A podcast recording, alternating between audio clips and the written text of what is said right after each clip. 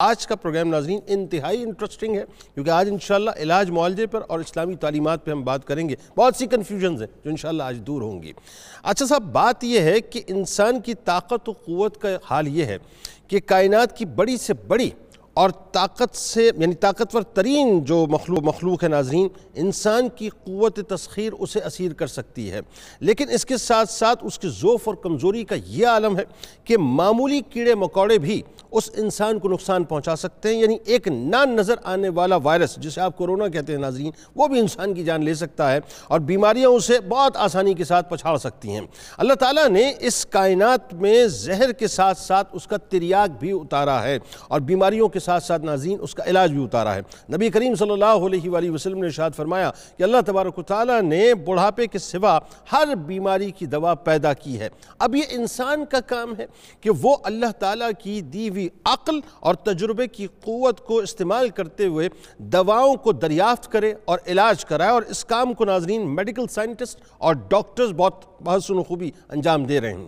بعض لوگ ناظرین علاج کرانے کو اللہ پر توکل کے خلاف سمجھتے ہیں، بڑی ایک کنفیوژن ہے۔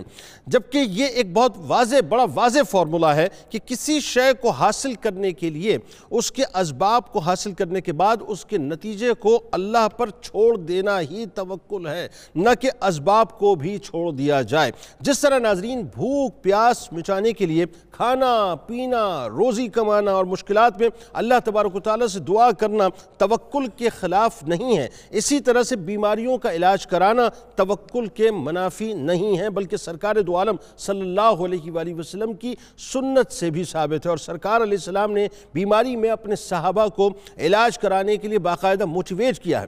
ایک مومن کا یقین ہوتا ہے کہ خوشی و غم، مسرت و رنج، دکھ و سکھ، خوشحالی و تنگی، صحت و بیماری، توانائی و ذوف دینے والی ذات صرف اور صرف اللہ کی ہے۔ اسی طرح ناظرین، دنیا اسباب و علل کی ہے اور اسباب و علل کو انسان تک پہنچانے اور پھر اسے مؤثر کرنے والی ذات بھی صرف اور صرف اللہ تبارک و تعالیٰ کی ہے۔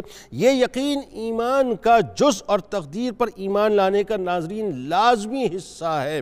اسلام نے انسان کی صحت کو ایک نعمت قرار دیا ہے اور اس کی قدر و حفاظت کرنے کا ناظرین حکم دیا۔ یعنی اللہ تعالیٰ نے جو آپ کو صحت عطا کی ہے نا، یہ اللہ کی طرف سے بہت بڑی نعمت ہے۔ اسی لیے طہارت سے لے کر خوراک تک اور خوراک سے لے کر جسمانی ورزش تک احتیاط کے سارے راستے اللہ تبارک و تعالیٰ کی طرف سے وضع کر دیے گئے ہیں۔ اللہ تعالیٰ نے انسان کو دنیا میں بھیجا تو اس کی غذائی ضروریات بھی ناظرین پوری کی ہیں۔ البتہ اس نے پاک چیزوں کے استعمال کا حکم دیا اور جو چیزیں مادی یا روحانی طور پر اس کے لیے ضرر رسا تھیں، اسے حرام قرار دے دیا۔ بلکہ ناظرین، حلال چیزوں کے کھانے میں بھی طبیب اعظم نے اصول بتلا دیا، جسے آج جا کر میڈیکل سائنس پروف کر رہی ہے۔ پروف تو کیا کر رہی ہے؟ صحابیوں کا یہ کہ اسے ڈسکور کر رہی ہے کہ مومن ایک آنت میں کھاتا ہے اور کافر سات آنتوں میں کھاتا ہے۔ یعنی یہ فارمولا سرکار سرکار علیہ السلام نے ساڑھے چودہ سو برس پہلے دے دیا تھا۔ اسلام علاج کی نوبت سے پہلے ناظرین حفظان صحت اور احتیاطی تدابیر پر زور دیتا ہے۔